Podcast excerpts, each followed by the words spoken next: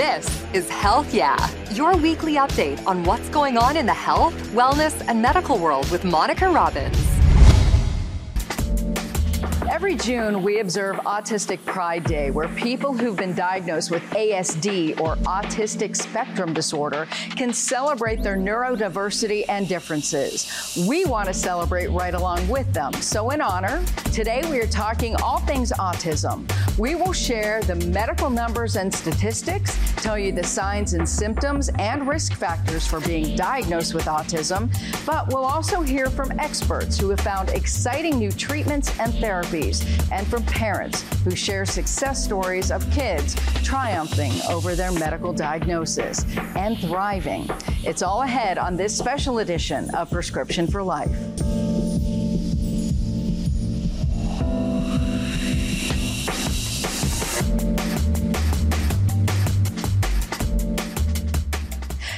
And welcome to Prescription for Life. I'm Monica Robbins. You've likely heard the statistics. One out of 36 kids will be diagnosed with ASD or autism spectrum disorder boys are four times more likely to be diagnosed than girls. We'll talk to an expert about why this is and what signs parents should be looking for and why early diagnosis is so key.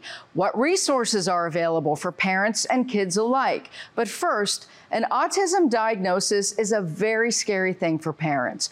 Those early days come with a lot of fear of the unknown. Will my child learn and grow and be accepted? How will his or her life be different? That's how one grandmother felt when her little grandson was diagnosed. But thanks to his therapist and ABA, Applied Behavior Analysis, he's making amazing strides. Take a look at this report from our Denver station, KUSA. Get the Play-Doh. Put it up here. What looks like playtime do circles. is actually part Let's count.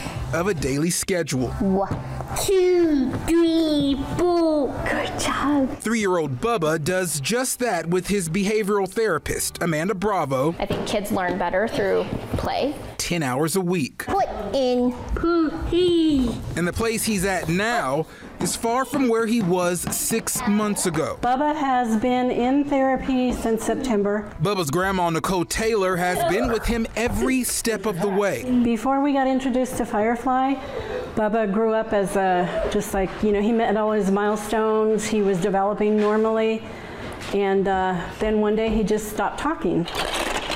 He was tested Blue. And was on the autism spectrum. Brown. Hello. I was, of course, you know, in my head, my worst fears were, you know, was he going to be bullied? Was he not going to have a productive life? Was he going to have to live with somebody his entire life? Bubba is on a waiting list for the Firefly School. And while he waits, Let's do L. a home based program with ABA has kept him thriving. It's really working on those like functional life skills and with communicating, helping him to communicate and just helping him get prepared for school. It's like all of a sudden he had this aha moment. He was getting this first sounds and then he started getting ending sounds. We were watching Monsters Inc. the other day, he and I, and the opening credits were happening and the doors were coming across the screen, and he was telling me door, and he'd say the color. That was only part of his breakthrough. And he kind of looked at me like this inquisitive look, and I thought, I just wonder what you're thinking. Then he pointed to the front door and he goes, door. And I'm like, okay, I get it. I get it. And you want me to understand that you get it. And that was just amazing. You know, it, he gets it. Which one's not? Very good. Grandma sees the progression and knows his potential, Hey, Bubba, where's your hands? Good job. but still, sometimes those questions of uncertainty pop up. What challenges is he going to have as an adult? As a teenager, you know, what's high school going to be like for him? Just, you know, all the normal things you look forward to in your grandchildren, uh, you know, the highlights. Will he graduate? But the answers Hey, what color? always follow. Blue. With photojournalist Matthew Bell, There you go. I'm Eddie Randall, Good job. 9 News. So, what do you do if your child or grandchild is diagnosed with autism? We turn to Cleveland Clinic for answers to all of your questions. Take a look. We are joined now by Cleveland Clinic behavior analyst Kiara Graver. Thank you so much for being here. Thank you for having me. So, we're talking about autism, and now we know there is the autism spectrum disorder, or ASD. What does that include? So, autism spectrum disorder is characterized by a couple of different things. So, a big one is deficits in social communication. So, individuals might have difficulty reading nonverbal language or understanding communication or communicating in the same way that we do.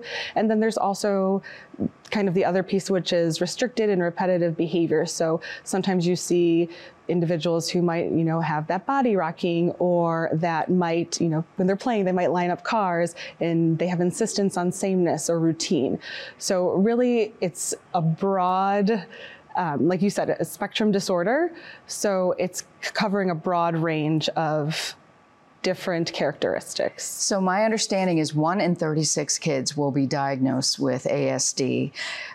That sounds really high, and the numbers seem to keep rising. Are we figuring out a cause now, or are we just getting better at diagnosing? So, a little bit of both. In about 10 to 20% of diagnosed autism cases, there is a genetic component that can be identified uh, through genetic testing. With other cases, there might be environmental factors at play, but we are getting better at diagnosing because A, we're more aware of what those signs and symptoms of autism are. We're looking for it younger, and more people are actually seeking out the diagnosis when they start to notice something might be different about their child. So, why does it seem more boys get diagnosed than girls? So, that's a really good question. Um, the, the general answer is there's a lot of different reasons, but we can't pinpoint just one.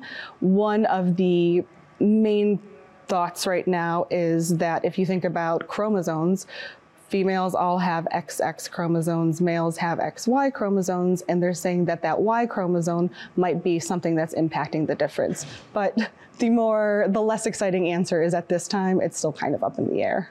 So we went through this whole vaccine issue, and a lot of parents were afraid to get their kids their general vaccines. Is that still an issue? And can you talk about the background of that and where, where are we now? So I think a lot of it was related to a specific vaccine and a specific ingredient in that vaccine. Now, that is a vaccine that is given around one year of age, which is around the time that you can start to notice some of the signs of autism. So, with everything, correlation does not imply causation, but it you know, the ingredient that everyone was concerned about has not even been in those vaccines for decades. So I think it was a lot of that you know, there's a lot of excitement when you, you, read something online, and there wasn't really a lot of data to back it up. Since then, there have been multiple studies disproving that. So vaccines are safe. There is no link to vaccines causing autism, and it's just kind of the timing of that. Those early childhood vaccines are along the same time that you notice those symptoms. Well, I would think too that a parent wants to be able to blame something or explain something. Yeah, it's really hard because a lot of times, you know, if a child falls and scrapes their knee, you know what happened, you know how that got there. With autism, there's a lot of unknowns. You know, again, with describing it, there's there's different characteristics and there's different categories and there's you know different things that you know one individual with autism might have that another one doesn't even when you're diagnosed, there's not a clear cut, here's what you do. You know, you go to Dr. A and you follow up here. It's kind of all very broad. So I think that that's one of those things you're right to pinpoint it and to have a better understanding. We're always trying to find out the why, and that was just an easy way. So, are there risk factors that parents need to aware of? You be aware of. You talked about genetics, um, but is that something a parent can even you know, test for ahead of time? Yeah, so it depends. Like I said, in those 10 to 20% of cases where there is a genetic component, families can definitely have genetic testing done on themselves to see if they are, you know, carriers for a certain gene mutation or something that might get passed along. Um, actually, with individuals with autism, they're, you know, if parents decide to have a second child, that child is 20% more likely. And I think it's for the third child, if both of those siblings have autism, the third child is 32% more likely to be diagnosed with autism. So you do see a lot of siblings. So there is that hereditary genetic factor, risk factors. Um, maternal, paternal age um, is something that is more noticeable. Certain prescription medications that a mother takes during pregnancy can have an impact. So it, it's really hard to say avoid something or, you know, here's here's things that could predispose you to it, but just kind of talking to your primary care physician, talking to your doctor, and seeing if there's anything specifically to avoid. So it's always best to get that information from your primary care physician or your doctor. Or your, if you're getting pregnant, your OBGYN. Yeah, OB. will- and I would assume all of that information is readily available for especially somebody who's a little older who's deciding to, to have a child. Yeah, and it's always better to ask, you know, when if you are pregnant, just because that information changes all the time and you want the most up to date information. We know that the earlier you d- diagnose it, the better off the child is, but most kids still aren't diagnosed before age four. Is that too late? It's never too late. Um, it's so hard as a parent because you know we see kids all the time where they come and it seems like maybe they just had a little bit of a speech delay and they didn't really show any other signs of autism. And then as they grew up it kind of became more noticeable that you know maybe they were showing some of those repetitive behaviors. They were you know spinning the wheels on their toy cars and watching them versus playing with the cars. So it's hard because maybe that parent did seek out you know some kind of evaluation and then they were told, you know, no, it's something else. And then as they get older, you kind of notice the differences a little bit more. So that's one thing. And also, I think that we are making a big push right now to identify or diagnose autism earlier. And that starts at those, you know, or as early as your six month well check with, with babies. So, how early do the signs actually show up that you might notice something is weird, or can you um, can you actually, as a parent, start doing these checks earlier? Yeah. So I, the first thing I always tell families if they're unsure is that you, as a mother, as a father, as a parent, as a caregiver, you might have a gut instinct, and there just might be something telling you this is different or I need to get this checked out. So always, always, always bring that up with your provider.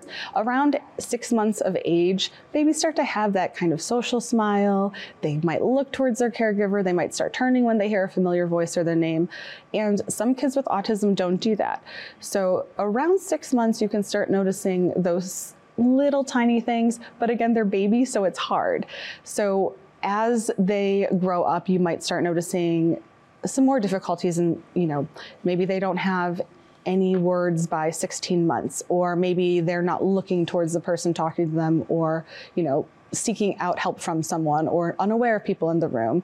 So usually by about 18 months uh, a trained you know a psychologist or a developmental pediatrician a developmental pediatrician is able to begin the diagnostic process then. So really by, you know, 18 months, 18 months to 3 years is kind of the the key time. So, if you get the diagnosis, what are the treatment options? So this is another thing where it's not just, you know, here is your specified plan. There are many different treatment options. So a lot of common therapies that are recommended are behavior therapy or applied behavior analysis, speech therapy, occupational therapy, physical therapy. Some children might need feeding or they might have a social work referral for kind of seeing what supports are available to the family. So it's all dependent on the needs of that individual child, you know, the level of support they require at that time, which can change throughout the lifespan. Um, but it's really, you never see a child who just has one treatment. It's always a package treatment where, you know, behavior team might be working with speech and then everyone's communicating with school. So it's really a team approach. So, where should a parent get legitimate, solid, trustworthy information when there's so much information already out there? Yes, it's very hard sometimes to know what is what is a trustworthy source and what is not. The first thing I always recommend is talking to your child's pediatrician, talking to their primary care provider because they'll be able to put you in contact with not just credible sources, but local resources as well. Um, you know, I always recommend checking out the Cleveland Clinic's website. They have really great information there about autism and different programming available for autism, but really talking to your, the providers in your area to see what is available, what they recommend, and really having that open line of communication. And finally, what is your best advice for a parent who has a newly diagnosed child? That the child that is newly diagnosed, right? You took your son, your daughter in for testing, and now they have this diagnosis. That is the same child they were the day before. They have this diagnosis, they have this, you know, label applied to them now, but it doesn't change who they are. It doesn't change that, you know, they're the child that you you loved on Monday and now it's Tuesday.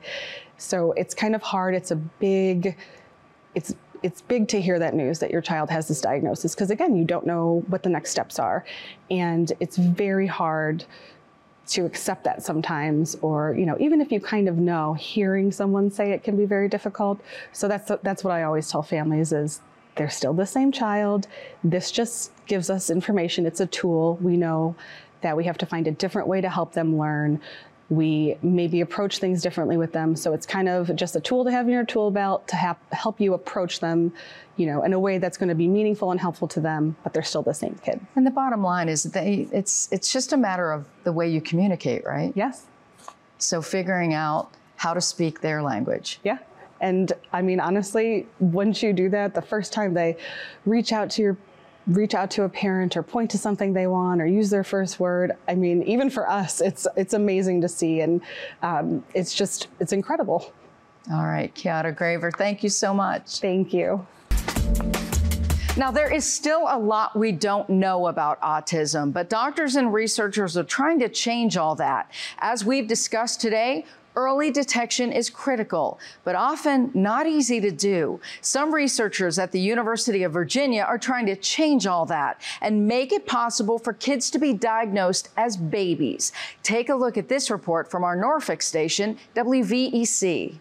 Laura Hales is mom to two boys on the autism spectrum. Noah Hales is 12. Leo Hales is six, almost seven. My youngest was diagnosed when he was three and a half. My oldest son, Noah, was five. The children's book author and autism awareness advocate says her family has learned a lot about the disorder since her sons were diagnosed. We knew who to contact, we knew not to waste any time, we knew to be very persistent with physicians with um, therapies and getting everybody involved. That may be possible in the future with a study at the University of Virginia. So, autism currently can't be diagnosed reliably until at the very earliest 18 months of age, but typically it happens closer to two, or even the average in the United States is five years of age. There is currently no testing that happens at the newborn stage um, or even the first year of life. So we really are missing out on the opportunity to potentially intervene. Dr. Megan Puglia, a neurologist at UVA,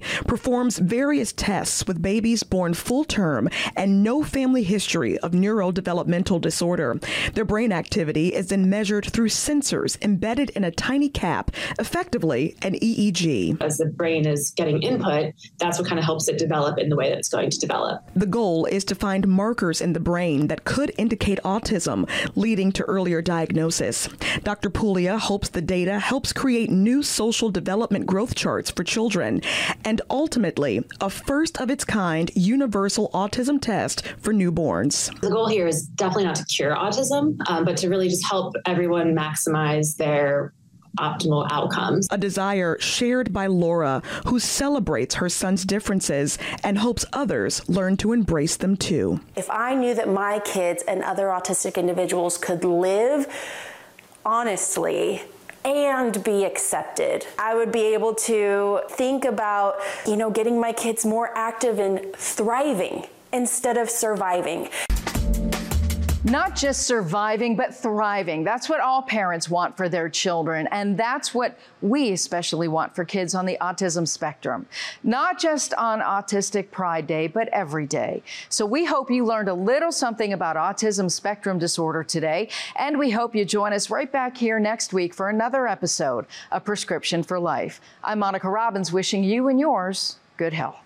Thank you so much for tuning into Health Yeah. Please find me on Twitter and Instagram at Monica Robbins. Like and follow my Facebook page, Monica Robbins WKYC.